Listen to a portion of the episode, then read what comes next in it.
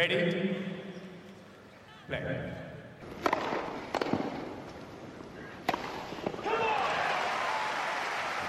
Merhabalar, Yemek Sepeti'nin sunduğu tenis podcastimiz Inside Out'un 32. bölümüne hoş geldiniz. Ben Gökalp. Ben Anıl, merhaba. Bugün Sunshine Double'ın tam ortasındayız. Indian Wells bitti, Miami başlıyor. Bu iki turnuvayı konuşacağız Anıl'la. Anıl başka bir şeyler konuşacak mıyız? Bugün bonus konularım var. Birincisini başlangıçta paylaşacağım. İstiyorsan konuları ajandamızı net bir şekilde belirtelim sonra gireyim ama bonus konum e, haftaya Nadal e, Rafael Nadal Akademisi'ndeyim. Birazdan onunla ilgili ek bir e, bilgi paylaşımda bulunacağız. Ama önce Gökalp bu hafta nelerden bahsedeceğiz istiyorsan onu bir önce dinleyicilerimizle paylaşalım detaylıca. Tabii. E, ilk başta Miami ile başlıyoruz. Miami turnuvası başladı bile ama daha seri başları oynamaya e, yeni başlıyorlar. E, bu Cuma yayınlanacak. Dinlediğiniz zaman seri başları oynamaya başlamış olacak. Bir kuralların üstünden kısaca geçeceğiz. Seri başları hakkında e, bir üzerinde bir konuşacağız. E, kimlerden çıkışlar bekliyoruz, e, kimler e, formda. Ondan sonra haftanın enleri kısmı, geçen programda yapmaya başladığımız bu formatta haftanın enleri kısmında Indian Wells turnuvasına değineceğiz. Ondan sonra da birkaç küçük e, paylaşacağımız haber olacak. Ondan sonra da kapatacağız. Ama Anıl'ın dediği gibi bu Rafael Nadal, Rafa Nadal Akademi konusunda ben gitmiyorum ama ben de çok heyecanlıyım. evet yani e, gerçekten biliyorsun Gökalp seninle de epey bu konu üzerinde düşündük taşındık yapsak mı yapmasak mı beraber diye. Eminim ki beni de çok aşırı derecede kıskanıyorsun ve bu bana mutluluk veriyor bir taraftan seni kıskandırabilmek. ya, hakikaten ben çok heyecanlıyım.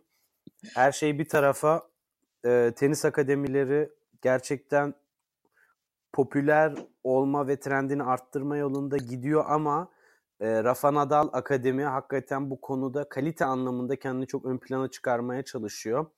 Özellikle e, konaklama işi birçok yerde böyle öğrenci yurdundan hallice burada aynı fiyatlara gerçekten fiyatlar arasında çok bir fark yok diğerleriyle.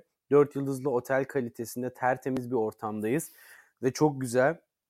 Ee, 2 saat her gün fitness var. 2 saat tenis antrenmanı var. Seviye tespit gruplarına göre belirlenip kendi seviyendeki insanlarla oynuyorsun. Kort başına, antrenör başına maksimum 4 oyuncu düşüyor. Bu çok sağlıklı bir sayı. iyi bir e, yoğunluk.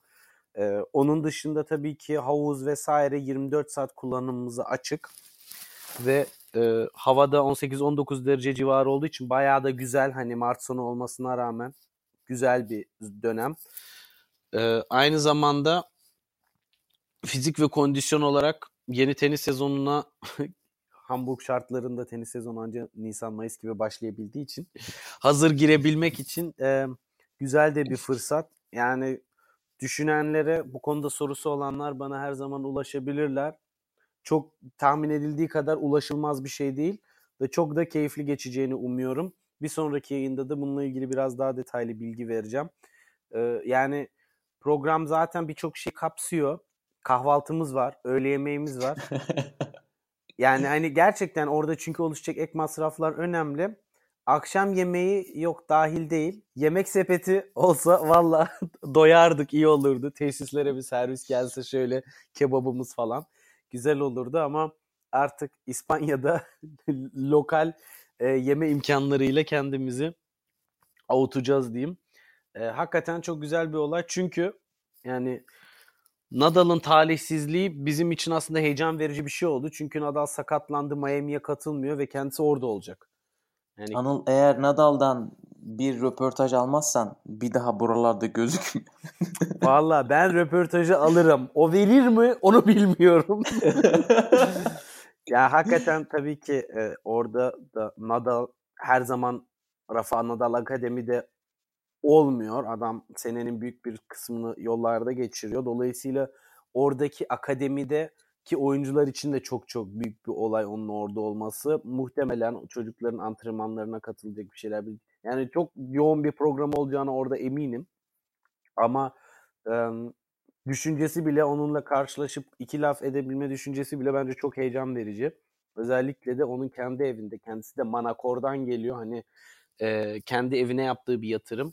Bu sene Meksika'ya da kurdu ikinci akademiyi. E, Acapulco taraflarına. Ama e, yani bu da işin ek heyecanı diyeyim ve geri döndükten sonraki yayınımızda da Rafa Nadal Akademi'deki tecrübelerimi sizlerle de paylaşacağım. Dediğim gibi bu konuda sorusu olanlar her zaman benimle direkt iletişime geçebilirler. Deyip Bu arada yeri gelmişken e, sosyal medya haberimizi de verelim. E, Anıl senden orada paylaşımlar bekliyoruz. Instagram hesabımız Evet. var artık. Şu anda içinde hiçbir post yani olmayan. Gökay bunu sona saklamıştık ama sen tabii ki tez canlılığınla sabredemedin. Tam yerinde dedim. İnsanlar duysunlar. Evet, Inside Out FK arada hiçbir boşluk işaret olmadan e, Instagram hesabımız açtık. Şu anda 24 takipçimiz var. Neden takip ettiklerini pek bilmemekle beraber çünkü daha içeriğimiz yok. E, Sevdiğimiz arkadaşlarımız var. amacımız burada tenis haberciliği yapmak değil. Bunu çok güzel yapan arkadaşlar var. Hani bu konuda Tennis Not, Game Set and Facts, işte Berci Kristin var. Onları, onları takip edebilirsiniz. Onlar habercilik konusunda gerçekten çok çok iyiler. Hani biz daha ziyade gezdiğimiz, seyahat ettiğimiz için ve turnuvaları canlı gözlemlediğimiz için bu yönden sizlere e, bir bilgi zenginliği katmak istiyoruz ve bu hesabın ama, amacı tamamen bu. Yani biz orada e, tenisle ilgili yaşadıklarımızı, turnuvalardaki gördüklerimizi, ettiklerimizi sizlerle anında canlı canlı paylaşıp sizi de oranın heyecanına dahil edebilmek için Instagram account'unu açtık. Ee, umarım hoşunuza gider. Tabii podcast e, yayınlarımız da e, yayınlandığı zaman onların da bildirimini de oradan yapacağız. Hani ağırlığımız genelde bu tarz konular olacak ama ileride tabii zaman ne gösterir onu hiç bilmiyoruz ama şu ki ikimiz de birer profesyonel tenisçi olmayacağımız için bir celebrity account olmayacak hiçbir zaman. ama onun haricinde ne olacağını zaman gösterecek. Evet ilk başta sen akademiden storyler bir koymaya başla ondan sonra bakarız. Aynen. Deyip konularımıza geçelim. Aynen Evet, öyle. Sunshine Double dedik. Sunshine Double In- Indian Wells ile Miami'nin ikisinin adına deniyor. Bu iki turnuva çok büyük turnuvalar. Grand Slam'lerden sonra gelen iki büyük turnuva. E, Indian Wells'e şu anda 5. Grand Slam diyoruz ama e, bugün Miami ile alakalı araştırırken baktım. 2000'lerin ortasına kadar Miami'ye 5. Grand Slam deniyormuş. Yani Hatta Miami'nin kurulmasının sebeplerinden bir tanesi işte 85 yılında kuran Amerikalı demiş ki burayı kış ay- aylarının Wimbledon'ı yapabilir miyiz? Ee, o yolda çıkmışlar ve e, bu iki turnuva gerçekten büyük turnuvalar. Çünkü Grand Slam'ler dışında bu kadar büyük kurası olan e, turnuva yok. Masters turnuvaları içerisinde 96'lık kura olan sadece bu ikisi var. Miami'de bu turnuvaların ikinci ayağı. Yılında ikinci Masters turnuvası. ya Gökalp bir şey diyeceğim. Yani Söyle abi. Indian Wells'in tesislerine baktın mı? Miami'nin yeni açılan tesislerine baktın mı? Yani hakikaten inanılmaz geniş, kaliteli, üst düzey, muazzam tesisler kurmuşlar. Yani orada her türlü devasalıkta tenis turnuvası organizasyonu yapılabilir. Yani bu lafta değil bu 5. Grand Slam. Hakikaten altyapı, organizasyon, e, tenis kortu sayısı, antrenman, konaklama olanakları vesaire açısından muazzam bir iş yapmışlar. Hani o yüzden e, incelememiş olanlara, merak edenlere tavsiye ediyorum. Hakikaten bir resimlerine gidip baksınlar. Hani şundan pay biçiyorum ben hep. Hani Hamburg'da yaşıyorum ben artık dinleyenler biliyordur.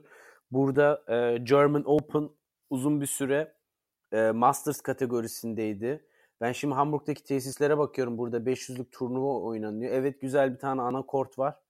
Gerisine bakıyorum ama hiçbir gelişim gösterilmemiş. Yani bu turnuvalara Indian Wells'e, Miami'ye muazzam bir yatırım yapılıyor ve bu kalite hep üst düzeyde tutuluyor. Biz Hamburg'da 90'ların kalitesinde kaldık maalesef. Dolayısıyla haklı olarak turnuvada bir 500'lük turnuva. Hani bunlar da 1000 puanlık değil 1500 puanlık turnuvalar olması gerekir esasında yani sundukları e, oyun kalitesi ve turnuva alanı itibariyle. Evet, turnuva alanı demişken bu sene Miami yeni bir yere geçti. Ondan çok kısaca Evet. bahsedelim bilmeyenler varsa. E, Miami e, uzun senelerdir sanırım 87 senesinden beri Key Biscayne'de oynanıyordu. Orası biraz daha böyle şehre uzak e, bir adada e, ve orada 3 senedir büyüme konusunda e, legal sıkıntılar yaşadılar.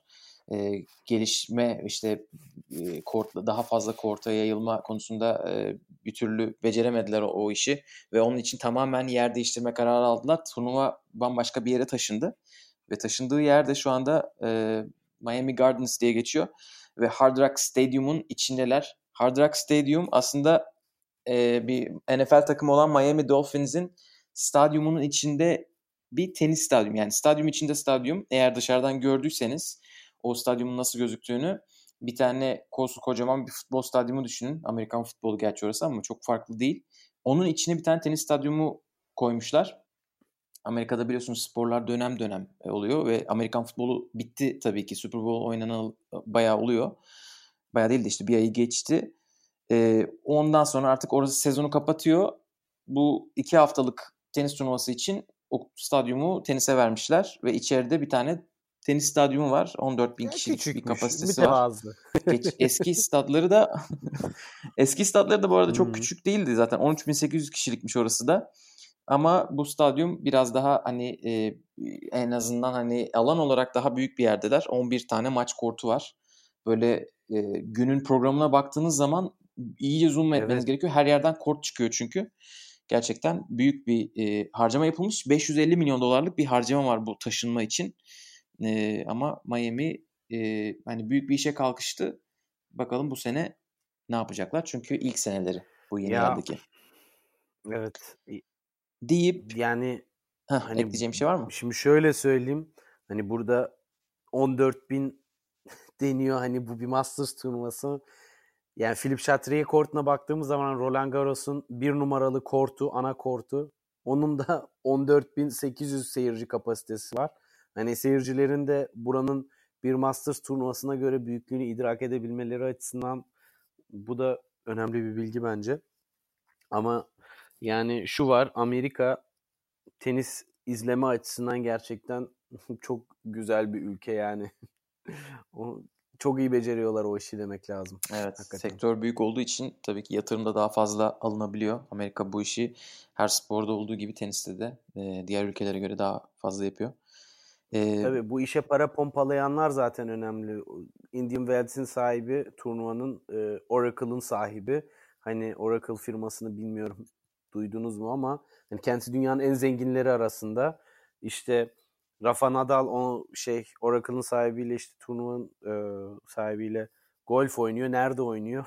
Adamın kendi golf sahasında. Hani yani böyle imkanları olan insanlar için tabii ki bu turnuva yatırımları e, keyfi işler de oluyor bir, bir yandan. Dolayısıyla kaliteyi daha fazla ön plana çıkarıyorlar. Bu da tabii işi e, çok farklı boyutlara getiriyor. Evet, turnuvaya yavaş yavaş başlayacak olursak, bu arada Miami turnuvasını bu sene e, sanırım geçen sene tam e, turnuva direktörlüğü yapmamıştı ama duyurulmuştu. James Blake turnuva direktörü Miami'de. Hı hı. O da diğer e, eski oyuncu olup sonradan turnuva direktörü olanlar listesine katılmıştı. Hı. Tommy Haas ilk başta bunu yapmaya başladı. Hani bizim son zamanlarda diyeyim. İlk başta değil tabii ki ama Feliciano Lopez bu sene Madrid'de yapacak. James Blake'i de bu sene e, Miami turnuvası boyunca sık sık görüyoruz haberlerde. Çünkü tam bu değişim sürecinde o turnuva direktörlüğü e, görevinde. Turnuva direktörlüğü de gayet önemli bir şey. E, Miami'nin şu ana kadar en başarılı isimlerine bir bakacak olursak Serena burayı 8 defa kazandı. Djokovic ve Agassi 6 defa kazanmışlar. Steffi Graf da 5 defa. E, Serena ile Djokovic'in burada gerçekten çok e, hani iyi e, sonuçları var. Serena için büyük ihtimalle Indian Wells'de seneler boyunca oynamamasının hani Miami'de ekstra bir antrenman e, zamanı yaratmış olması muhtemel. Bir de zaten orada evi de var bildiğim kadarıyla. E, Djokovic zaten hani bu tarz kortları çok seviyor. Tam Miami biraz daha ama. Miami biraz daha yavaş bir sert zemin. Özellikle iki, ön, geçen seneye kadar en yavaş sert zemin ol, ol, olup durmuş. Yani ikincilikle birincilik arasında gidip gelmiş. Ama Indian Wells, Cincinnati, işte Kanada ve Miami karşılaştırdığınız zaman genelde Miami en yavaşları kalıyor. Ve Miami biraz daha yorucu bir yer çünkü nem çok yüksek. Onun için hem kort yavaş hem de nem yüksek olunca biraz daha Aslında tam Nadal'lık bir turnuva. Ama Nadal bir türlü burayı kazanamadı. Sanırım 5 defa finalde kaybetti. Çok fazla kıyısından döndü. E, bu sene de ne yazık ki yok. Ama Anıl için ne yazık ki değil. Ya şimdi hakikaten Anıl Nadal'ı görür. Sağlıklı olmasını onu görmeye tercih ederim. Gerçekten hani Indian Wells'i de sonra haftanın olaylarında konuştuğumuzda biraz değinebiliriz ama yani e, çekilmeden önceki son maçında yani acı içinde olduğu zaten belliydi. Muhtemelen ikinci seti kaybetseydi de çekilecekti ama ikinci seti de aldı. Çünkü o puan haricinde acı çekiyor. Puanda canavar gibi oynuyor ve zaten o biraz şaşkınlık verici bir mücadele olmuştu rakibi arasından deyip çok spoiler vermeden konuyu e, şimdilik bir kenara bırakalım. Tamamdır. Miami'nin o zaman kurallarına geçelim. Kurallarına geçelim. Ee, kimler yok bu sene? Önce bir istiyorsan onları bir Tabii. E, şey yapalım. Kimler yok? Kimler yok? Nadal'dan başka var mı önemli bir şey? Birisi. Ee, Del Potro da yok tabii ki. Evet. Del Potro da çekildi sakatlığından dolayı. Evet. Ama sanırım son dakika çekilmesi yok gibi yok, gözüküyor. Yok son dakika çekilmesi yok ama tabii ki yani biliyorsun her zaman benim e, olayım turnuvadan çekilenler, yani turnuvaya katılamayanlar turnuvanın seyrini çok etkiliyor. E, şey de yok mesela e, Gaske Gaske de katılmıyor yanlış bilmiyorsam. Gaske bayağıdır yok yani evet. o da Songa da geri dönüş yolundaydı. Hatta bu sene turnuva da kazandı ama Songa'ya Miami ana tabloda değil elemelerde bir davetiye verdi ve elemelerde kaybetti. Yani şey de yok. E, Deminör de yok. Carreño Busta da yok. Lazlo Cere de yok. Hani bence kayda değer isimler çünkü Carreño Busta 21 numara, Deminör 26. Cere de 31 numara hani yine biraz sürpriz yapmıştı. Hiçbiri yok. Bu turnuvaya katılamıyorlar. Erkeklerde. Evet. Ondan sonra kadınlarda zaten katılamayan kimse yok. Hani Sharapova var ama o zaten hani şaşkınlık verici bir şey değil ki zaten maalesef şu anda kendisi çok da turnuvaya heyecan katacak bir formda henüz değil. Dolayısıyla ama erkekler tarafında biraz kan kaybı var açıkçası. Ama ilk 16'da bir şey yok. Onun için bence heyecandan götürecek ya da böyle bütün kurayı yok, değiştirecek yok, bir şey yok bir şey Nadal yok dışında. Yani Nadal faktörü tabii ki bambaşka Aynen. bir faktör de. Kendisi Allah'tan burada e, savunduğu puanı yok. Hani onun esas puanları toprak sezonunda şaşırtıcı olmayan bir şekilde. Tabii. Ama evet. O zaman erkekler kurasından başlayalım istiyorsan. Olur, olur. Tabii Şimdi ki. bir seri başlarının sadece ilk 8'in yerlerini söyleyeyim. Ondan sonra onları konuşalım istersen. Sonra da böyle kimlerde hmm. bir gözümüz olsun. Ee, evet. Djokovic, Raonic, Team ve Nishikori. Bunlar üst kısmın e, ilk 4 seri başı. Yanlış söylemediysem. Bakıyorum tekrar. Evet, Raonic 12. O da Raonic de yukarıda, Team de yukarıda, Djokovic de yukarıda. 1-7-3-5. Evet, aynen. Sonra alt kısmın en yüksek seri başı 4 ismi de Anderson, Federer, Çiliç ve Zverev olarak gidiyor. Yani yarı finallerde seri başlarına bakarsanız Djokovic ile Team karşılaşabilir yukarıda. Aşağıda da Federer ile Zverev karşılaşabilir.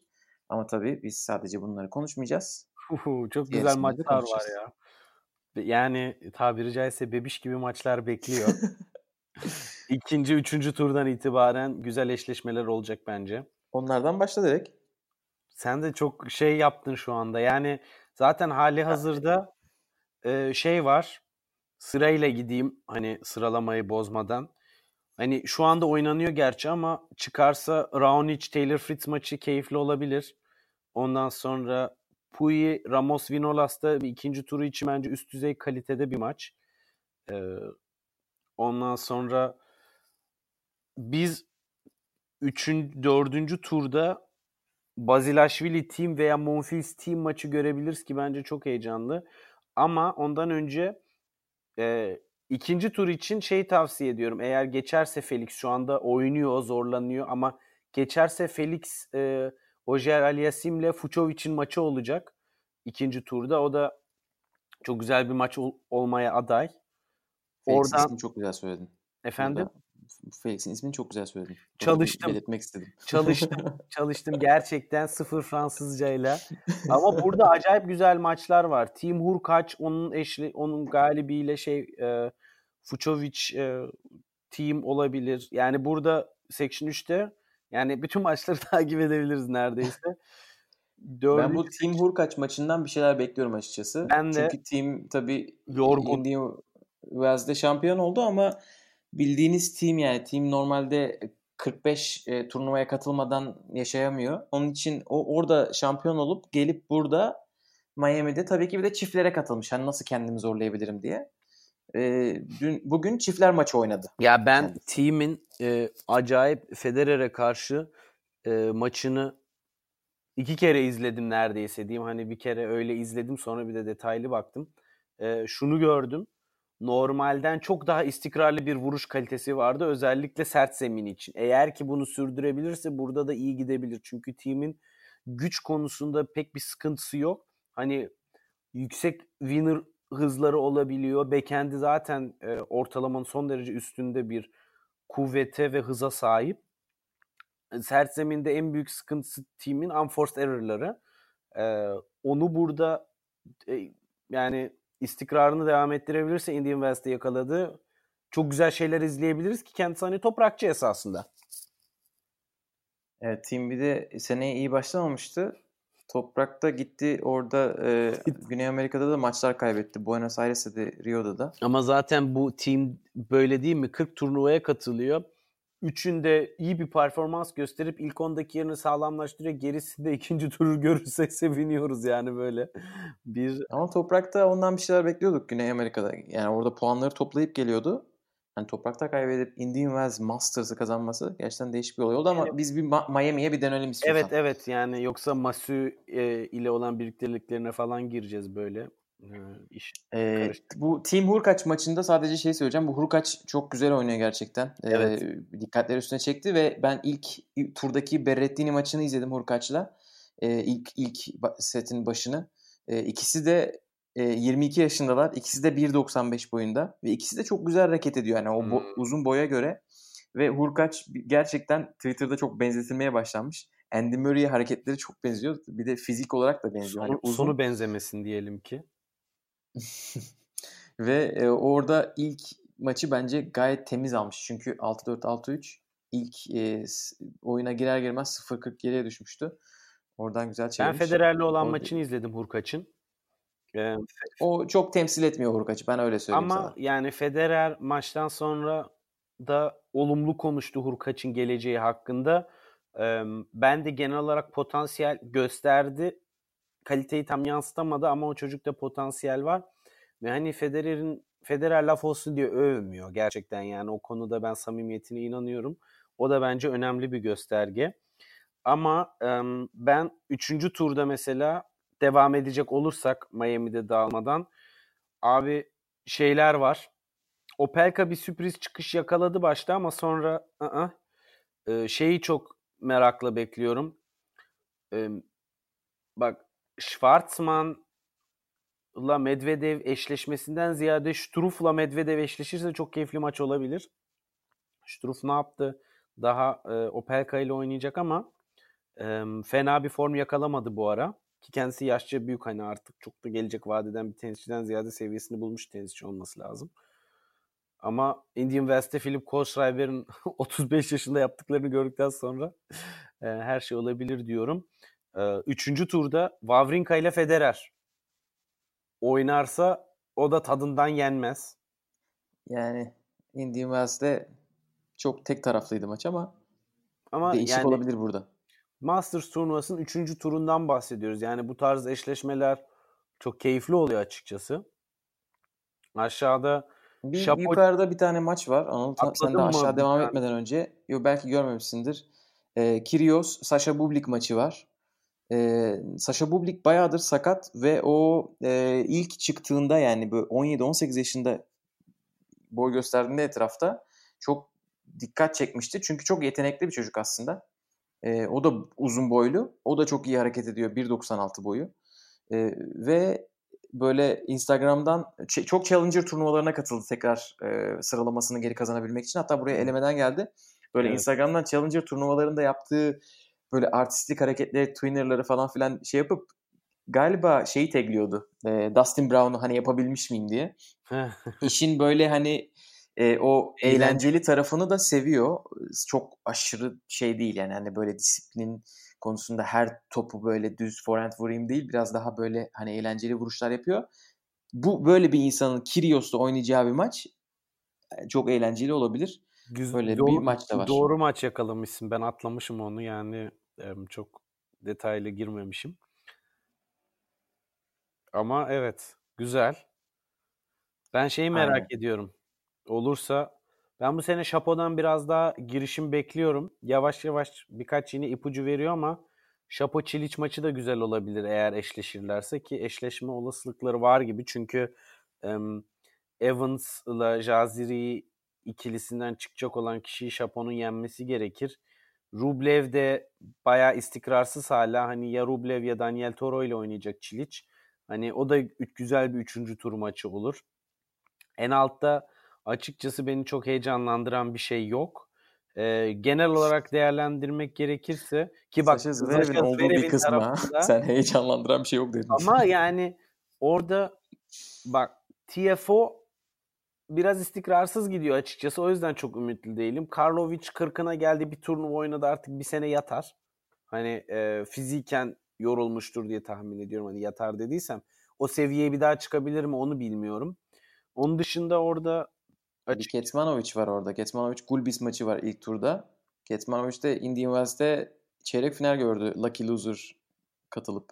Yani yine bir sürpriz yapabilir. Doğru söylüyorsun. Yani çok şanslı katıldı bu arada. Lucky Loser katılıp 96'lık bir kuraya ikinci turdan katıldı. Evet. Ondan sonra dördüncü turda e, rakibi maçtan çekildi ikinci yarıda. Evet. İkinci sette pardon. Ondan, ondan dolayı biraz da öyle bir üstüne şey koyalım. Asterisk koyalım. Deyip istiyorsan böyle bir seri başlarını bir konuşalım. Ee, Djokovic'ten neler bekliyoruz? Team'den neler bekliyoruz? Federer yani ve Zverev. Djokovic'ten ben bir yarı final bekliyorum. Tamamen kura ile alakalı. Yoksa e, Masters'larda sürpriz yapıp erken elenmeyi beceriyor. Ara ara. O yüzden yarı yarı görür. Sonra güzel geri dönüyor. Sonra bir geri dön diyorsun ki ya ama şimdi şu var. Grand Slam'de Djokovic'i izlerken görüyorsun adam o kadar odaklanmış ki çok bambaşka bir yerde. O hani yani orada etrafında atom bombası patlasa duymuyor. Öyle bir konsantrasyonu halinde. Masters'ta o modda değil. Yani o tabii ki Djokovic'in oyununda önemli bir faktör. Çünkü Djokovic return kalitesiyle ve e, ahtapotvari toplara yetişmesiyle çok e, kendini farklılaştıran bir isim. Bu da tabii ki zaten çok iyi olan refleksleriyle konsantrasyonun birleşimi sonucu ortaya çıkıyor. Yani onun zaten kendi de diyor çok mental bir e, oyun tenis diyor ve hani o noktada kendisinin oyun stilinde bu odaklanma dediğimiz hakikaten özel, tenis için çok kritik bir özellik olan odaklanmayı biraz geri plana attığı zaman sürprizlere çok açık oluyor.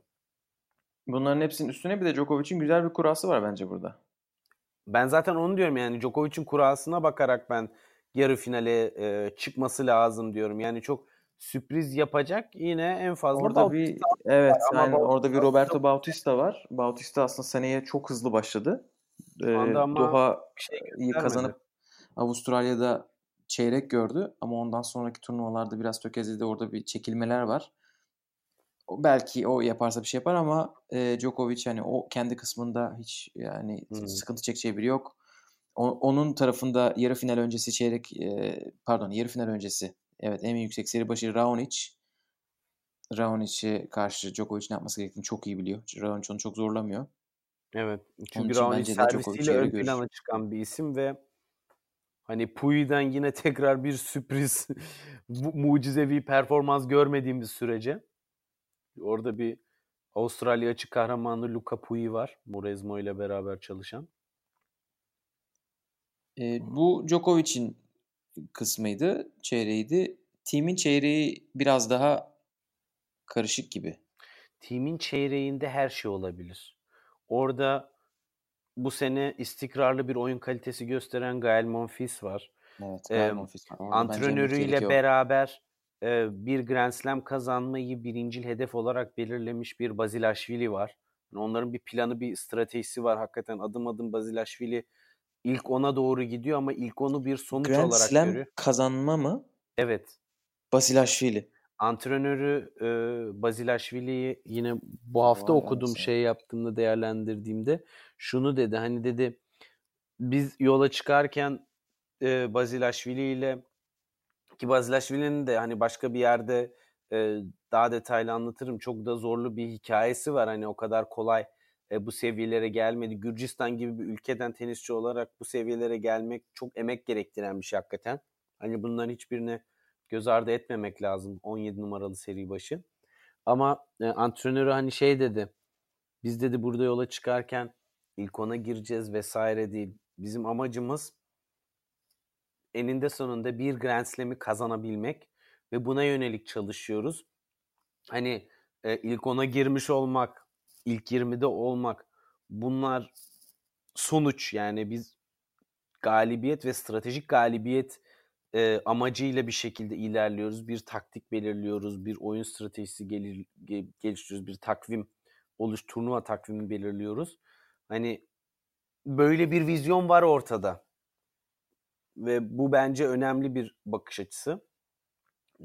Yapabilir mi, yapamaz mı? Bunu tabii zaman gösterecek ama hani dedikasyon olarak çok Evet. iyi bir nokta. Fucovic de zaten atletik olarak muazzam bir seviyede. Yok şeyden şaşırdım sadece. Hani çeyrek final görememiş bir oyuncu için direkt hani en yukarı hedef normalde adım adım koyarsın ya. Sadece Hı. ondan şaşırdım. Ama bence buradaki asıl tehlike senin en başta dediğin gibi Gael Monfils. Yani Gael Hı. Monfils e, geçen turnuva Indian Wells'te oynadığı, oynayacağı maçtan çekildi. Ee, ama ondan önceki maçların ilk ikisi, ikisini de ilk setleri 6-0 aldı. Hı. Ve önceden kazandığı turnuva var. Dubai'de Sisipas'a yarı finalde 7-6 kaybetti Hı. son seti. Monfils çok güzel bir sene geçiriyor. Burada ondan bir şey çıkabilir. Ve tabii Bir ki de- şu an oynuyor Felix. İkinci seti 6-6-1. Ee, bakalım üçüncü seti alacak mı? Ama kendisi hala eleme oynayarak yoruluyor garibim. Hani bir şöyle bir bir şeytanın bacağını kırsa da artık şu elemelerden gelip turnuvaları çok uzun soluklu oynama zorunluluğundan kurtulsa keşke. Ee, Federer'in tarafına geçelim mi? Geçelim. Ben Federer'in tarafında açıkçası iki ismi merak ediyorum nasıl e, performans gösterecekler. Bir tanesi Hachanov, Ama bir tanesi de şeyi, Medvedev. e, Sen Federer'in tarafında değiliz şu anda Gökalp. Nishikori'nin tarafındayız. Yok ben Federer'in çeyreğine geçtim. Yani direkt 5 ile Ha, 6. Nishikori. kısmı. Pardon evet tamam. Okey okey. Evet.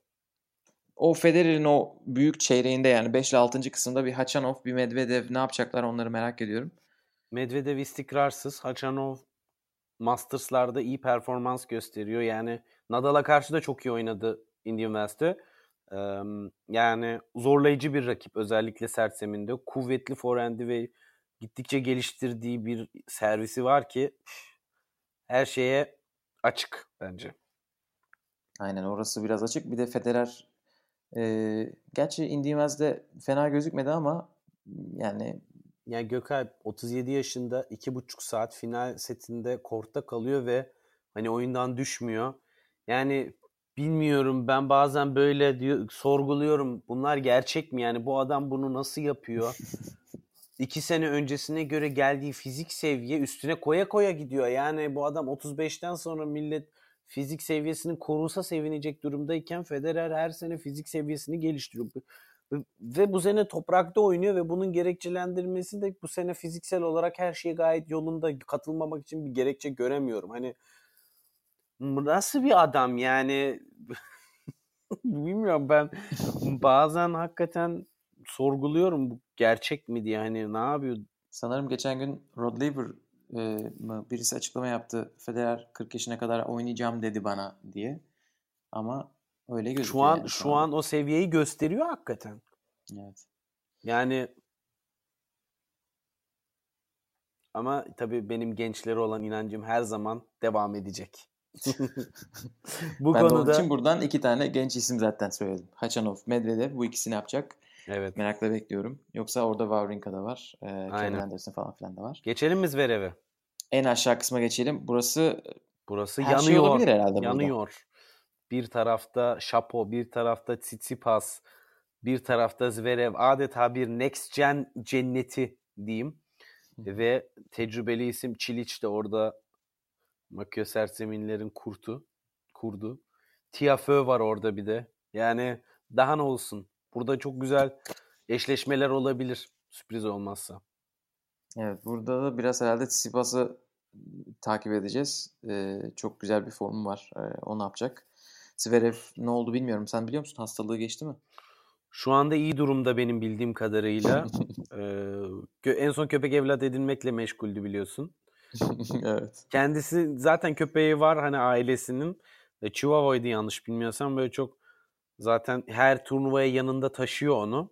Bir tane küçük Louis Vuitton çantası var resmen. Adamlar bohem hayatı yaşıyor. Köpek çantası Louis Vuitton. Ama e, şey ben yani, onun köpeğini daha büyük hatırlıyorum ya. O, yani bir küçük köpeği var turnuvada hatta maç aralarında oynuyor filan yani. Bayağı orta filan çıkmışlığı var köpeğin. Ondan sonra hep annesinin sorumluluğunda genelde. E, dolayısıyla kendisi zaten bir köpek sever. Yani burada da bir köpek evlat edinmiş. Neyse kuraya dönelim. Çok saçma konulara girmeden. yani burada gençlerden yani 23 yaş altında birinin kesinlikle yarıya çıkacağı benim gözümde yani orada bu oyunu bozarım deyip çıkacak tek adam Çiliç ama um, inşallah olmaz diyorum ve aslında Çiliç de çok düzgün bir oyuncu bilmiyorum. Kendisi biraz underrated geliyor bana. Çünkü hakikaten hep uzun senelerdir gayet istikrarlı bir şekilde üst seviyedeki turnuvalarda ciddi başarılar elde ediyor. Hani bu da özellikle son yıllarda istikrarsızlıktan yana tenisteki bu top 10 oyuncularında yaşadığımız sıkıntılarda aslında güzel bir gösterge. Deyip istiyorsan kadınlar kurasına geçelim. Çünkü erkekler kurasına teker teker konuştuk seri başlarında. Evet. Şimdi ka- kadınlar kurası asıl asıl orası kaynıyor ve asıl orası çok heyecanlı. Çünkü kadınlarda her turnuvada olduğu gibi, her büyük turnuvada olduğu gibi bir numaranın değişme ihtimali var. Osaka, Kvitova, Halep, Kerber ve Svitolina turnuvayı bir şekilde bir numara bitirebilirler. Tabii ki en yüksek ihtimal Osaka'da yani onun elinde. Eğer finale çıkarsa diğerlerinin ne yaptığına bakmadan bir numarayı koruyabiliyor. Ama Kvitova'nın da turnuvayı bir numara bitirme ihtimali var. Ve e, burada hani Kvitova Grand Slam'ler olmasına rağmen hiç bir numaraya yükselememiş bir isim. Onun için gerçekten Kvitova için önemli bir motivasyon kaynağı evet. olacaktır diye tahmin yani ediyorum. 32 seri başın arasında neden Indian Wells'in galibi yok sorusu biraz Twitter'ı da meşgul etti. Çünkü Andrescu ilk 32 içerisinde değil. Bunun da sebebi şu. Erkekler kurası maçlar oynandıktan final maçı oynandıktan sonra kadınlar kurası maçlar tamamlanmadan önce çekildi. Dolayısıyla e, Miami'nin kadınlar e, sıralamasında Indian Wells öncesi, erkekler sıralamasında Indian Wells sonrası e, dikkate alındı. O yüzden Team Federer'in üstündeyken aldığı şampiyonluk sonrası e, Andrescu kendisine ilk 32 içerisinde bile yer bulamadı. Hani e, bu da bence yani biraz tutarsızlık biraz da insanların yani bir anlamakta haklı olarak zorlandığı bir şey yani. Andrescu seri başı şey. değil. Şey. Çok evet. saçma bir şey. Yani çünkü pazartesi günü sıralamalar açıklanacaktı zaten. Pazar günü maç e, finaller oynandıktan sonra. Hmm. Pazartesiyi beklemediler kadınlar için. Ki bekleselerdi Andrescu 24 numarada olacaktı. Erkekler için beklediler. Bunun bir açıklanacak bir tarafı yok açıkçası. Bu, bu tamamen saçmalık bence. Aynen aynen öyle. Onun için dediğin gibi Andrescu seri başı olmadan katıldı. Ve Kerber'in anda... sıralamasını etkiler miydi? Tam emin değilim. Hani onu kontrol etmedim ama Andrescu'yu çok ciddi şekilde e, yani Tabii bir Andrescu... maç az oynayacaktı. Aynen, aynen öyle. İlk yani turu oynamamış olacaktı. Şu anda maç oynuyor. Ve, ve şu anda ilk seti kaybetti. Yani bu bu bence e, şey ya Evet kaybetmek üzere hatta 6-4, 4-1, 30-0 önde Begu. Evet yani Ki Begu Andreescu'ya Indian Wells'in ilk turunda yenilmişti. Yani yenemeyeceği bir rakip de değil ama tabii ki Andreescu çok yorgun geldi bu turnuvaya. indi- bir tur geçse in- fena olmazdı. E, tabii ki yani ne desem Boş. Aynen öyle. Çünkü çok yanlış. Ya gerçekten çok yanlış. Yani bu, bu, bu mantık mantığım almıyor. Çünkü birinci turu seri başlarının bay geçmesinin en temel mantıklarından birisi de bir daha uzun süre turnuvalarda maç oynamaları. Çünkü turları geçtikleri için sıralamaları yukarıda. Şimdi Indian Wells'te ikinci turda elenen biri bir haftadır dinlenme imkanına sahip. Andrescu'nun öyle bir imkanı yok şehir değiştiriyorlar, şey yapıyorlar. Zaten Indian Wells hava olarak da yorucu bir turnuvaydı. Yani üf, tamamen turnuva organizasyonun e, inisiyatifinde olan saçma sapan bir karar. Deyip o zaman hadi kurayı biraz hızlı geçelim. Evet. Ee, çünkü en sonunda haftanın enlerini de konuşacağız. Evet. Kadınlar kurasında e, tabii ki her yerde güzel maçlar var. Ama en yüksek seri başlarına ilk 8'e bakacak olursak Osaka, Kerber onlar en yukarıdalar. Sonra Kvitova, Bertens. Ondan sonra Pliskova, e, Stevens, Sloane Stevens. Ondan sonra da Svitolina, Halep en altta. Ama burada tabii çok büyük isimler var e, aralara böyle kaçan. Serpiştirilmiş. Aynen. Osaka'nın kısmında mesela e, Muguruza ile Wozniacki var. Orası çok böyle yoğun Abi- bir e, 32'lik bir kısım olmuş. Hatta Şey- 32 de değil yani. İlk ilk 3 tur. Hisiye yani ismi de hiç okuyamıyorum. Bak Felix'e çalıştım da bunu. Şey galiba Şie mi okunuyor şey? Şie de sanırım. orada bence çok ortalığı karıştırabilecek bir e, potansiyele sahip. Özellikle Osaka'nın istikrarsızlığı bu ara biraz düşünülürse. Sasha Bayin'den ayrılmasından sonra. Ee, onun harici- Kerber'in tarafında Sabalenka var ama orada yani Sofia Kenin orada seri başı oldu zaten. neden Ee, oldu? Çünkü Andrescu olamadı. Yine dönüp dolaşıp aynı konuya gelip kendisi çıkıyor. Orada Anisimova bana heyecan veriyor biraz. Onu söyleyeyim. Evet Petkovic'i yendi ilk turda. Evet. Ee, güzel maç oynadı. Ee, Anisimova daha da çok genç. O da üstüne koyuyor. Bakalım. Sabalenka Tomjanovic'i geçerse orada da ilginç bir maç olabilir. Her şey açık. Zaten kadınlar tenisi sürprize çok açık. Ee, ama onun haricinde yani Yani burada büyük isimleri bir tekrar şey yapmak gerekirse e, mesela Serena'yı saymadım. On, onu da bir şey yapalım. Hemen bir mesela formda isimleri de Pliskova ile Sevastova'nın kısmında Belinda Bencic var. evet ben Son zamanlarda iyi oynayan. ben de bir ayrı bir yerde bir parantez açmamız hak ediyor bence. Tabii yapalım. Sadece şeyi söyleyeyim. Svitolina'nın kısmında Serena var. Kasatkina ile Halep'in kısmında da aşağıda Venus var. Bunlar da aralarda olan e, büyük isimler. Azarenka da bir yerde ama şu anda nerede olduğunu bulamadım. Yani kadınlarda çok çeşitlilik çok zengin ya. Yani o yüzden zaten çok sürprize açık. Burada çok daha fazla yani kadınlar tenisini takip etmeyi seven insanlar zaten en çok da bundan dolayı seviyor sanırım. Hakikaten maçlar çok denk geçiyor ve sonuçlar çok e, şey iki tarafa da kayabiliyor. O yüzden buradaki kurada Aynen. zaten çok zengin o açıdan. Her şey olabilir. Ben istiyorsan burada bir merak ettiğim kısımları bir söyleyeyim. söyle. Sen e, eklemen olursa Tabii, tabii. yap, yoksa diğerlerini de söyleyebilirsin. Bir bu ilk konuştuğumuz Osaka, Shea, Muguruza, Wozniacki kısmından gerçekten nasıl maçlar çıkacak? Orası çok güzel olması lazım. Oradan neler olacak? Bir orası var. Bench için özellikle ne yapacağını merak ediyorum. Çünkü Bench hiç iyi formda. Dubai'yi kazandı. Indian Wells'te e, yarı gördü değil mi Indian Wells'te? Indian Wells'te de çok iyi oynadı. E, burada Pliškova'nın kısmında ve Pliškova'yı daha Indian Wells'te yeni yendi. Onun için orada e, güzel bir e, formu yakaladı. devam edebilir formuna. E, Mertens için bence güzel bir kura. Onun için hani böyle teklerde tekrar form yakalaması için iyi bir fırsat. Ki genelde böyle çiftler başarısından sonra teklerde tekrar bir motivasyon kazanabiliyor oyuncular. Mertens ve Sabalenka ile ilk defa bir ortaklık kurup koskoca Indian Wells turnuvasını kazandı. Ve bugün de Miami'de tekrar oynamaya devam etmişler. Ve ilk turda da maçlarını rahat geçmişler. Ve karşılarında da galiba Collins ile Ostapenko varmış.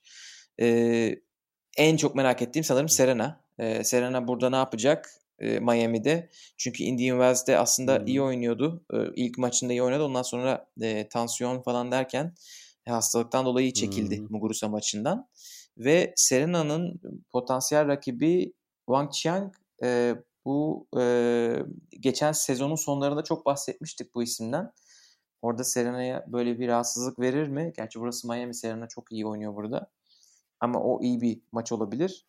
E, Venüs bence Kasatkinalı Halepli kısımdan Venüs çıkacak gibi geliyor bana. Venüs ne yapacak onu merak ediyorum. Son olarak da Kiki Bertens şu, e, şu anki üç, ikinci tur eşleşmesi 2018'in Amerika Açık Şampiyonu e, kızlarda Amerika Açık Şampiyonu ile oynayacak Wang Xiu ile. Onun için oradan bir sürpriz bir sonuç çıkabilir açıkçası. Çünkü Bertens de son haftalarda süper oynamıyor. Onun için bu maçlarda olacak gözüm. Ben ilaveten yani tabii ki her Çok maçı konuşabiliriz de bir tane ilavem var. Ben Daniel Collins'i merak ediyorum. O Svitolina tarafından e, Serena Williams oradan bir sürpriz yapıp çıkabilir mi? Biliyorsun Amerikalılar Amerika'da sürpriz yapmayı seviyor. Hani belki bir oradan öyle bir hikaye çıkabilir. Ama onun haricinde zaten kura çok zengin hani o konuda. Çok da bir ekleme yapmak gerekmiyor diye düşünüyorum. Evet. E, zaten bir sonraki podcast'te de üstünden geçerken hani performansları tekrar konuşuruz. Yani tabii şimdi Nadal'la röportaj yaparsam bir dahaki podcast e, seni dahil etmeyebilirim Gökalp'ciğim. Nadal'la ben baş başa yaparız. Kurgu bende. Bakarsın kesip biçmişim. Bakarsın sana sana mikro mikrofonu veririm. Al Gökalp'ciğim. Evet haftanın enlerine geçmeden önce sadece birkaç tane böyle ilginç çift takımları oluşmuş Miami'de. Onları söyleyeyim. Fritz Kyrgios ortaklık evet. kurmuşlar. Dominic Thiem maç yapmak istiyor. Maça doymadığı için Steve Johnson'la ortaklık kurmuş. ne kadar saçma bir Amerikalı bulabilirim sorusunu düşünmüş ve yanına Steve Johnson'ı alarak en doğru tercihi yapmış. Evet. Ondan sonra Medvedev, Khachanov'la beraber bir takım oluşturdular ve, ve ve Sisipas'la Kulhof'a elenmişler. Evet. Sisipas'la Medvedev karşılaşmaya devam ediyor. Bu drama ne zaman alevlenecek? Onu bekliyoruz. Valla. Çift kadınlarda da bu arada Azarenka Barty, Mertens Sabalenka ve iyi arkadaş olan Bencic ile Kasatkina da ortaklık kurmuşlar. Ben bu Masters turnuvası için hani Indian Wells'te de bu dikkatimi çekti biraz. E, bu iki turnuvada üst düzey isimler double turnuvalara katılmayı tercih ettiler. Ben bunu çok seviniyorum böyle şeyler gördükçe. Çünkü e, Lever Cup'ta da mesela görüyoruz. Yani üst düzey isimler orada olunca inanılmaz keyifli maçlar oluyor. Hani esasında double'ın seyirci zevki, seyir zevki açısından çok büyük potansiyeli var ve maalesef oyuncuların burada bu biraz da turnuva yapısı ve takvimiyle de alakalı e, katılım düşüklüğü buradaki potansiyelin tam olarak ortaya çıkmamasına sebebiyet veriyor. O yüzden böyle eşleşmeleri görmek bence çok güzel haberler, keyifli de işler ve turnuvanın genel olarak e, izlenmesini de arttırıyor. Biliyorsun ki Tenis TV de artık bütün double maçlarını e, yayınlamak için son derece büyük bir çaba içerisinde. Yani çok zengin bir double e, seçeneği de Tenis TV'ye üyeyseniz eğer bulabiliyorsunuz. Deyip son kısma Şimdi geçelim. reklamlar falan. Haftanın enlerine hoş geldiniz. Evet efendim. Tadas tas tadas. Evet. Beş tane kategorimiz vardı. Geçen sefer başlattığımız bu formatta. Haftanın oyuncusu, yükselen oyuncu, haftanın olayı, sosyal medya olayı ve maçı diyerek bitiriyoruz. Haftanın evet. oyuncusundan başlayalım mı? Başlayalım. Başlayabilir miyim? Lütfen. Bence e, yani bu hafta zaten haftanın oyuncusu olmaya aday çok güzel isimler vardı. Ama e, ilk Masters galibiyetiyle Dominic Thiem erkekler tarafında e, tabii ki kadınlar tarafında da ilk Masters galibiyetini tadan bir isim vardı. Ama Dominic Thiem çok formda bir Federer'i yenerek e, ilk seti kaybettiği halde yenerek sert zeminde Federer'e karşı daha bugüne kadar bir set dahi alamamış bir durumda final setine çıktığında e, bunu bu galibiyeti yakalamış olması bence çok değerli e, bir başarı ve bundan dolayı da kendisi benim gözümde haftanın oyuncusu.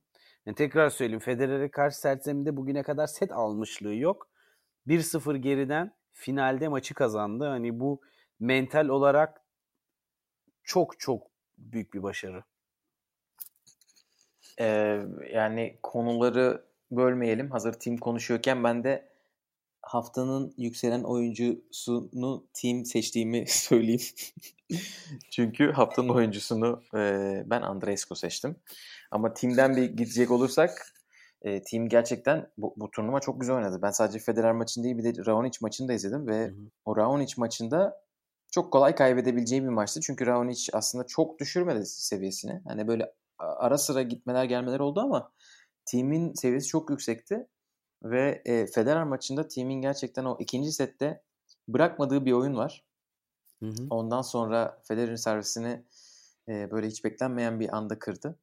E, zaten servis kırma puanları Federer'in kaybettiği maçlardaki gibi istatistikler çok benziyor.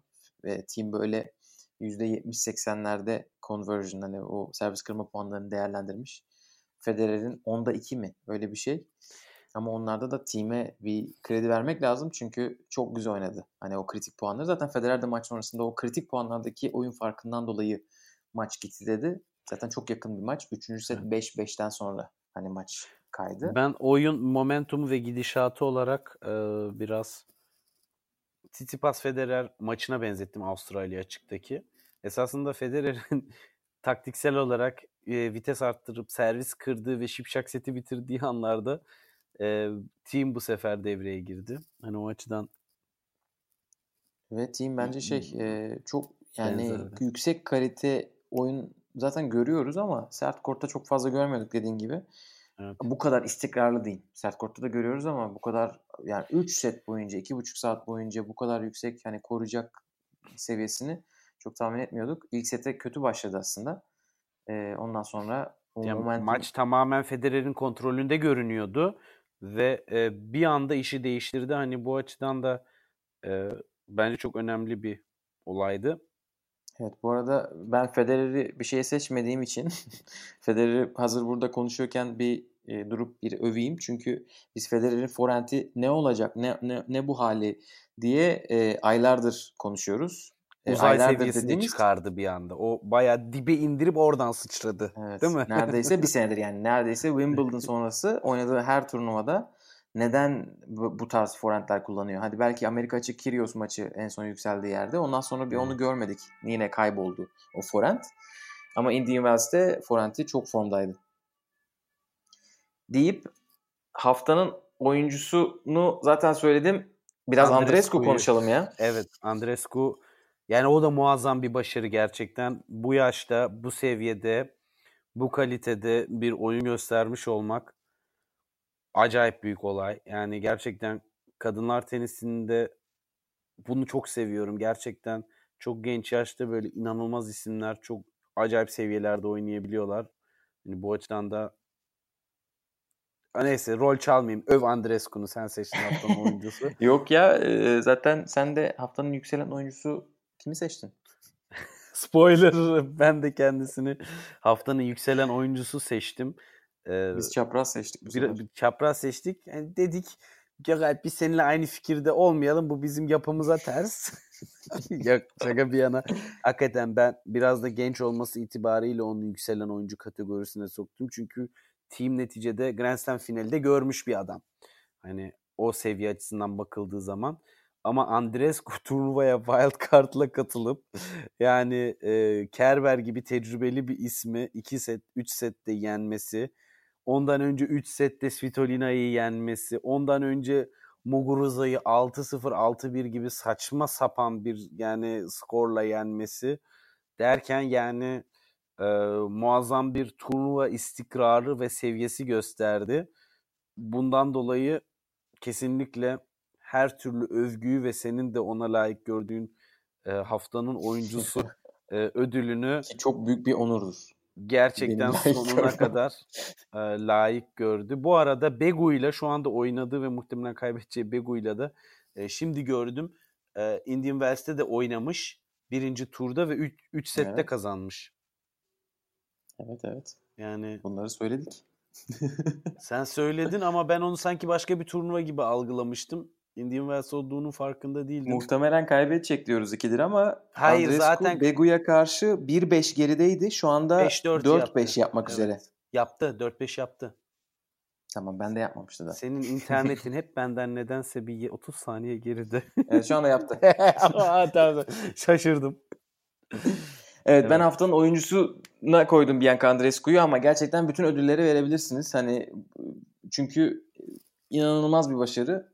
Wildcard'la girip e, Ekim ayında, Eylül ayında ilk 200'de olmayan bir oyuncunun bu kadar yüksek seviye maçlar çıkarması ve ben oyun stiline bayıldım. Yani ben açıkçası Andreescu'yu bir konuşmuştuk senin ilk podcastinde o Oakland'da yaptığı sürprizle. Ama ben Oakland'da hani o skorlar üzerinden konuşmuştuk. Sanırım orada Venüs'ü yenmişti. Ee, sonra izleyememiştim. İlk defa bu turnuvada izledim. Ve gerçekten çok güzel bir oyun stili var. Yani bu kadar güzel bir drop shot vurulur. Hani hedef nok şeyinde. Ee, çok güzel slice vurabiliyor. Biraz böyle insanların çok böyle sevmediği ne deniyor ona? Hani böyle balon top biraz böyle çok yüksek toplar. Türkiye'de böyle veteranların attığı dediğimiz toplardan atabiliyor böyle birden karşıdakinin ritmini bozabilmek için. Bozmak için ki gerçekten bunlar işe yarayan taktikler. Onu yapabilmek de çok kolay değil. Yani E, bunların hepsini çok güzel yaptı Andrescu. Onun için e, bu şeyi hani o yükselişi gerçekten çok hızlı oldu. Bir de onu Twitter'da da yazmıştım. Bir tane basın toplantısında onu söyledi. Hani ba- başarının nereden geliyor, nasıl açıklayabilirsin falan filan gibi bir soru sordular. O da ilk başta bir söylesem mi söylemesem mi ya söyleyeceğim dedi. E, işte buna İngilizce'de creative visualization deniyormuş. E, görselleştirme Hı hı. ya da imgeleme e, diye çevriliyor sanırım Türkçe öyle baktım. Bunu e, bir, teknik hani psikolojik bir teknik tamamen mental kuvvete yaptığı bir yatırım Andrescu'nun. Annesi e, bunu ona 13 yaşındayken göstermiş ve 13 yaşından beri bunu yapıyormuş. Çok uzun e, zaman boyunca yapıyormuş gün içerisinde. Onu azaltmış. Şu anda günde 15 dakika yapıyormuş. E, ve bunu ilk defa duymuyoruz tenis camiasında. Djokovic Aynen çok fazla öyle, konuşmaya evet. başlamıştı birkaç sene önce. Ve Djokovic'in hani o başarısına çok katkısı olduğu biliniyor. Çünkü ilk başlarda Djokovic söylemiyordu çok fazla. Sonra yavaş yavaş söylemeye başladı. Hani bir insanın, bir tenis oyuncusunun 13 yaşından itibaren bu tarz şeylere e, hani merak sarması ve bunu başarıyla uygulaması gerçekten hani insan merak ediyor. Bu, bu kız ne yapacak? Hani şu an 18 yaşında bunları başarıyorsa ileride neler yapabilir? Tabii sakatlanmadığı sürece her şey yolunda gider umarız Andreescu için. Ama çok heyecan verici bir Ya oyuncu. benim Andrescu'da hani zaten sen neredeyse denilebilecek her şeyi söyledin. Benim en çok hoşuma giden şey e, kestirilemez bir vuruş stratejisi olması. Hani bu tek yönlü değil. Mesela bakıyoruz büyük isimlerde de kadınlar tenisinde çok tek yönlü taktikleri oluyor. Çok çeşitlendirmiyorlar, çok karıştırmıyorlar. Hani Andrescu bu noktada hakikaten e, bence önemli bir fark gösterdi bu turnuvada. İstikrarlı olması dileğiyle diyelim. Yani bu turnuvada Miami'de hani bir Osaka'nın kardeşine verilen wild card'ı karşılaştırıyorsun. Bir de Indian Wells'te Andrescu'ya verilen wild card'ı karşılaştırıyorsun. Hani e, yani wild card var, wild card var diyelim. Hakikaten farkı koydu ortaya. Ama şimdi Osaka'nın kardeşi polemiğine de girmeye gerek yok. Bu kadar güzel şey konuşurken değil mi? Evet, Evet. orada bir şey oldu. Orada bir kulis dönmüş o davetiyede. Yani Osaka'nın kardeşi konusunda. epey bir e, tepki topladı tabii ki bu olay. Ama Tabii yani tepkilerde haklı değil mi ya? 330 numara kel alaka Öyle canım yani bu Verebileceğim bir sürü başka insan bunun var. gerekçelendirmesi yok. Yani babadan oğula geçer gibi sıralama aktaralım o zaman. E öyle Dominik Thiem'in de kardeşi Ee, var Challenger'da geziniyor. Büyük ihtimalle yani bunda IMG'nin hani Osaka IMG'nin bir oyuncusu sanırım yani o, o menajerlik şirketinde çalıştığı için ve Miami'de IMG ile e, bildiğim kadarıyla çok yakın hatta bilmiyorum payları var mı oradan geliyor deniyor. haftanın olayına geçelim mi? Geçelim. Ya bunu burayı kısa kesebilirim çünkü bu konuyu konuştuk. Ee, hakikaten bence team'in sürpriz galibiyeti haftanın olayı. Çünkü kimse beklemiyordu. Son derece sürpriz bir galibiyet oldu ve herkes esasında Federer'in yolu açıldığı yarı finale pas geçti. Hani onu da konuşabiliriz sonra. O da kritik bir konu. Ama Fedal herkesin özlemle beklediği ve benim hayıflandığım ya tam o sırada uçaktayım güzelim maçı kaçıracağım diye üzülürken maçın oynanmamış olması işin acaba Nadal'a ben mi bu e, enerjiyi çağırdım Mallorca'da görebilmek için ve e, aynı zamanda da tam ben Fedal maçını izleyemediğimde üzülürken maç hiç oynanmadı falan böyle ilginç şeyler bir arada oldu ama hani e, her bütün ibreler Federer'i gösterirken kel alaka bir şekilde team'in ilk Masters'ını sert zeminde alması bence muazzam bir olay. Özellikle ilerideki kariyer başarılarının daha ziyade toprak ağırlıklı olması herkes tarafından öngörülen bir ismin hani bu biraz şey gibi ya Federer'i Federer'i de konuştuk ya geçen hafta e, geçen yayında ilk Masters'ını toprakta aldı diye yani teaming'i de eşdeğer bir şaşırtıcı bir e, galibiyet bence. E, bu arada e, sürpriz konuşuyoruz ama e, Kohlschreiber'e hiç değinmedik. Onu evet. çok kısaca doku şey yapmak ister misin? Kohlschreiber hakikaten Djokovic'i acayip bir oyunla yendi. Ee, ben bunu haftanın maçında da konuşmak istiyorum. Sonra e, oraya da biraz saklayabiliriz. Tamam. Ee, ama yani 35 yaşına gelmiş adam Kendisi yılların toprakçısı ve hani Djokovic pes etti. Ya Djokovic gibi bir adamın pes etmesi bence e, acayip önemli bir gösterge. Çünkü Djokovic'in winner karakteri kendisini çok farklılaştıran özelliklerden bir tanesi asla pes etmemesi. O zaman e, ben kendi haftanın olayını söyleyeyim. Zaten sen de e, biraz bahsettin. Bu oynanamayan Fedal maçı e, maçın oynanmaması o kadar çok konuşuldu ki e, çünkü arkasından insanlar bu maç oynanmadı biz e, kahrolduk işte e, oradaki seyirciler yazık değil mi onlara hemen orada birkaç e, büyük tenis medya hesabından bir tane öneri çıkınca tabii ki o tenis Twitter'ında çok fazla kelebek etkisi ya yani gerçekten. başlandı. Onu hemen söyleyelim. Fuzuli. Galiba ben ilk Chris Clare'in hesabından gördüm. O dedi ki e, bu hani tarz maçları çok bekliyorduk. Bu kadar önemli bir turnuvanın hani bu, bu stage'inde, bu, bu kısmında eğer böyle bir şey oluyorsa turnuvalarda şey düşünmemiz lazım. Birisi çekildiği zaman onun yerine hmm. bir önceki turda onun elediği kişi o maça çıkabilmeli hmm. diye bir öneri atıldı. Bu öneriler hakkında laflar hazırladım. İstiyorsan onları söyleyeyim.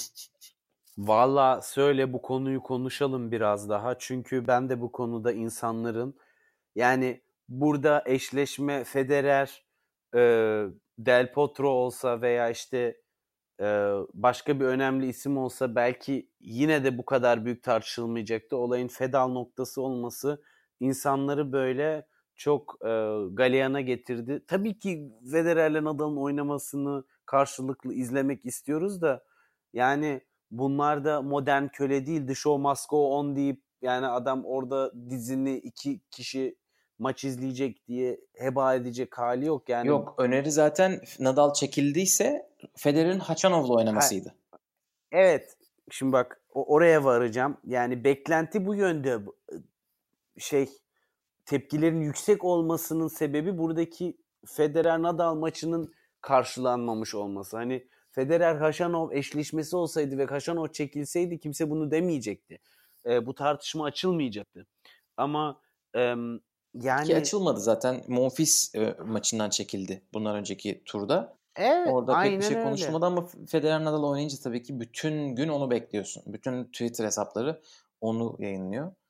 Ya burada büyük bir hakkaniyetsizlik olur o zaman yani e, şöyle bir şey öbür tarafta da adam yenildi aynı seviyede e, bitirdi fakat Lucky Loser efektinin bu seviyede olması sıralamaları, para ödüllerini her şeyi o kadar çok etkiliyor ki bu işin sonu nereye varıyor? O zaman biri bunu sadece bu çeyrek finalde, yarı finalde başlatma o zaman. Değil mi? Yani mantıklısı bunu bir yerden sonra sınır koymak mı o zaman? iş reytinge dönüyor. Bunu o zaman her turda uyguladığın zaman ne oluyor? Bir adam hiç hak etmediği bir halde bak biz parantez içinde demin değindik Keçmanovic'in o seviyelere kadar çıkması bile işte Lucky Loser geldi, rakibi çekildi, rakibi sakatlandı, o oldu, bu oldu ve on, yani çok e, farklı bir noktaya geldi başarısı. E, bu her turnuvada böyle şans faktörleri devreye girmesi demek bence yani e, işin özüne tenis çok performansa dayalı bir spor. O gün kendini iyi hissetmediğin zaman kenara dönüp hoca beni oyundan al diyebileceğin bir durum yok. Dolayısıyla burada bireysel bir başarı ve bir turnuva ortada ve böyle bir şans faktörünü işin içine almak bence çok saçma. Yani e ben oynanmasın olayın, maç. Ben olayın biraz daha uygulanabilirliği noktasındayım. Hani çok böyle hani teorik ben, kısmında Ben ideolojik değilim. olarak yaklaşıyorum olaya. Ha, evet evet. Ya yani o, o tarz bir ekol belirdi Twitter'da. Hani böyle tenis bir win or lose sporudur. Ya kaybedersin ya kazanırsın. Kaybedersen bir daha artık şampiyon olmaman lazım falan. Ben orada değilim çok fazla. Ben Ama onu olayın... Federer de diyor. Tenis de diyor kaybettiğin zaman you don't stick around so much dedi. Şey Lever Cup şey e, Nitto ATP Finals'tan sonra bu son maçını kaybedip bir sonraki tura devam edebilme olayının ne kadar garip olduğunu ve bunun tenisin genel mantığında çok kafada yer etmediğini o da söylüyor. Yani ee, ama şimdi Federer diyor diye bizim kendi fikrimiz olmasın mı? olsun olsun ama benim burada e, söyleyeceğim ben hani ona olay, katılıyorum öyle söyleyeyim. bu olay bence çok karışık. Ee, bir tanesi olay yani şeyin e, hani hangi turdan itibaren yapılacağı. Bu sadece hmm. çeyrek, yarı ve finalde yapılamaz mesela. O zaman finalden birisi çekilirse ki bunlar da nadiren olsa da oluyor. Federer evet. yani World Tour Finals finalinden çekilmişti sanırım 2015 senesinde Wawrinka ile çok uzun bir maç oynadıktan sonra Djokovic'e karşı ya da 2014 hatırlayamadım. E, finale çıkmadı. Orada Wawrinka final oyunu oynayacak yani. O, o, o tarz çok absürt durumlar Hı-hı. olabilir. İkincisi e, Lucky Loser praktisini yapacaksak eğer orada Hachanov'un direkt e, yarıya çıkmaması lazım. Diğer kaybeden çeyrek finalistlere de bakılması gerekiyor. Çünkü onlar e, da aynı ki. turda elendiler. O bir kez lojistik olarak çok sıkıntılı bir şey. Hepsi oyuncular, bekleyecek mi iki gün be, daha turnuva yani her oyuncunun çok saçma. Bir, birkaç gün, bir gün, iki gün daha fazla beklemesi anlamına geliyor. Bir de prensipten uzak gözüküyor bu uygulama. Hani biz bunu her turda mı yapıyoruz? Ve bunu yapınca hani ne olacak? Ee, sakatlıktan dolayı çekilenler para ödülünden vazgeçmeleri gerekiyor. Çünkü ya da para, para ödülünü, toplam para ödülünü büyütemeyecek turnuva. Evet. Yani bu Haçanov'un yarı final parası kazanması anlamına geliyor o, o tura çıkarsa. Elendiği halde ve yarı final halde, puanı alması da belki oluyor veya Tutki maçı kazandı bir anda evet, kendini söyleyeyim. finalde buluyor. Pardon Aynen, ben bu konuda puan... biraz öfkeliyim bölüyorum lafını sen devam et. Hayır, hem puan hem para konusunda bir sıkıntı var ve e, eğer puan ve para konusunda böyle bir yol açılırsa ben tahmin ediyorum ki sakatlanan insanlar sırf o para ve puandan feragat etmemek için maça çıkarlar, iki oyun oynar bırakır. Yani biz Nadal ve Federer'den bahsetmiyoruz burada. Eğer sen bunu bütün ATP'nin ya da bütün Tabii. WTA'nin kuralı olarak yaparsan bunu e, 500'lük ya da 250'lik bir turnuvanın ikinci turunda bir adam niye o para ödülünden vazgeçsin ki? Çünkü eğer para ödülünü de puanla değiştirmezsen o zaman diğer insanı oraya getirmek için çok bir sebep olmuyor. Yani ben ben uygulanam, uygulanması konusunda benim sıkıntılarım var. Ama dediğin gibi önemli bir noktada bu Federer ve Nadal olmasaydı hiç konuşulmayacaktı. Gerçekten konuşulmuyor da. E, bu oluyor. Tabii canım. Bir çok, anda çok delinin biri kuyuya oluyor. taş attı.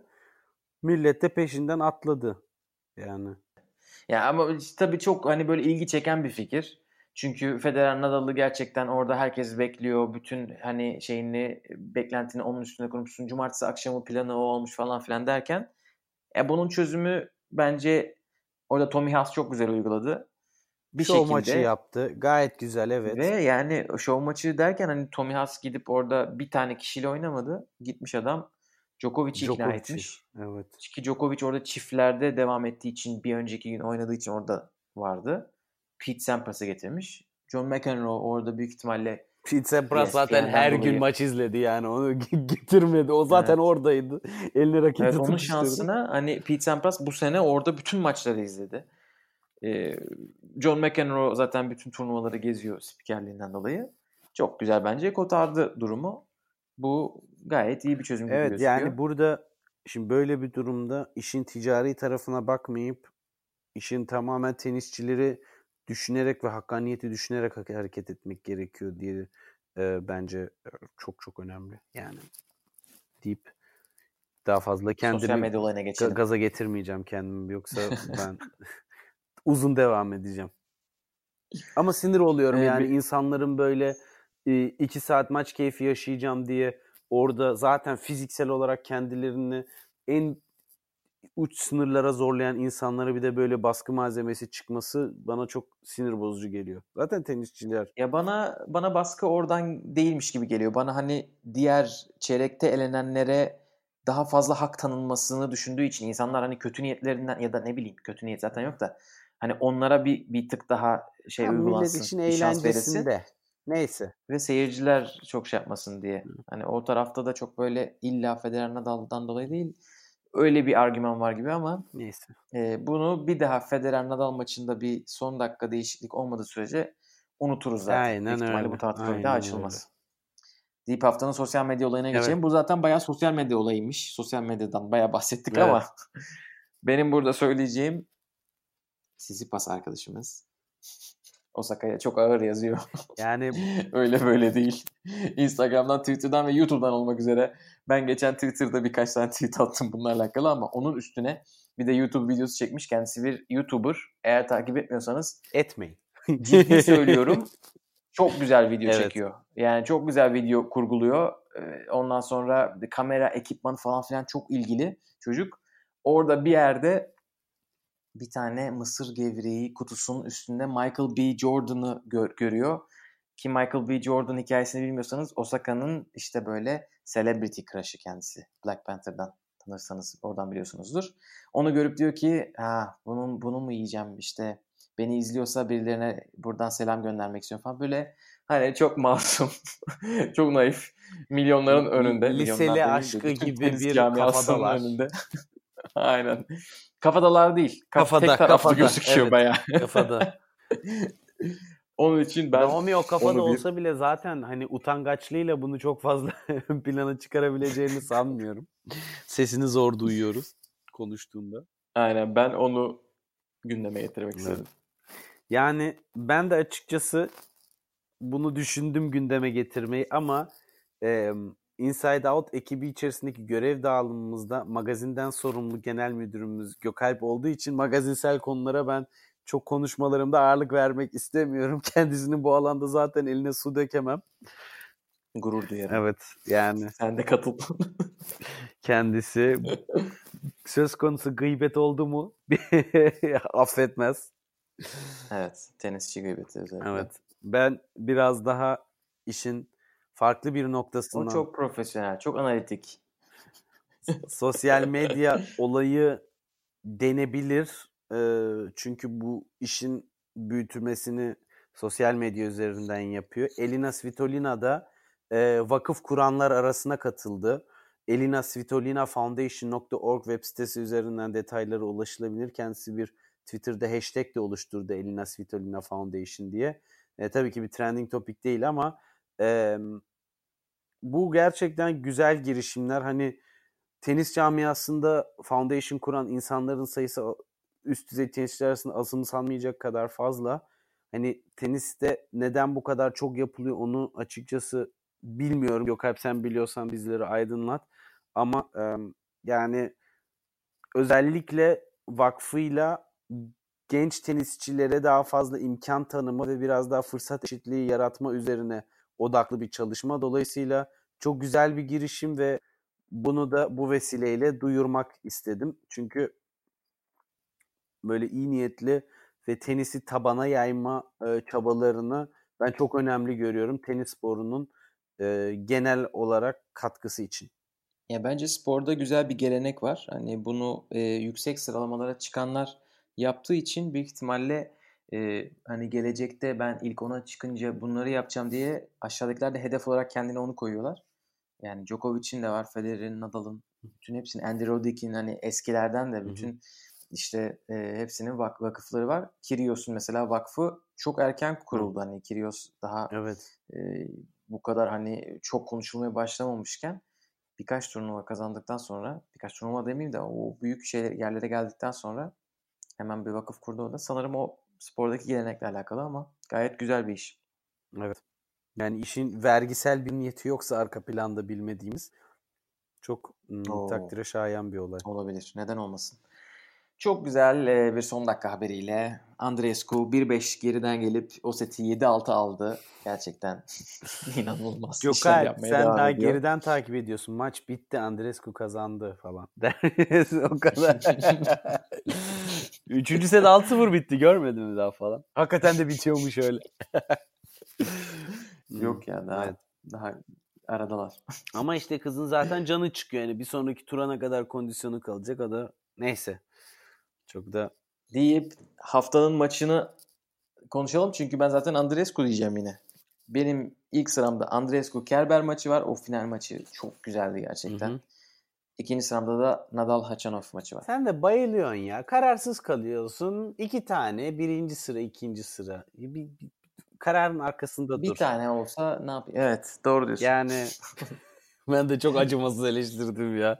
Senin bu Yani iyi niyetli Seçeyim kararsızlığını. dedim. Baktım çok güzel iki tane maç var. İkisini Yani söylemekten ne Indian West'te gerçekten güzel maçların sayısı oldukça yüksekti. Tabii ki hepsini izleyemedik. Ee, saat itibarıyla ve zaman itibarıyla tenis camiasında e, maçları düzenli olarak izleyenler bilir. Bütün maçları takip etmek imkansız gibi bir şey. Ee, ama ben de spoiler verdik zaten.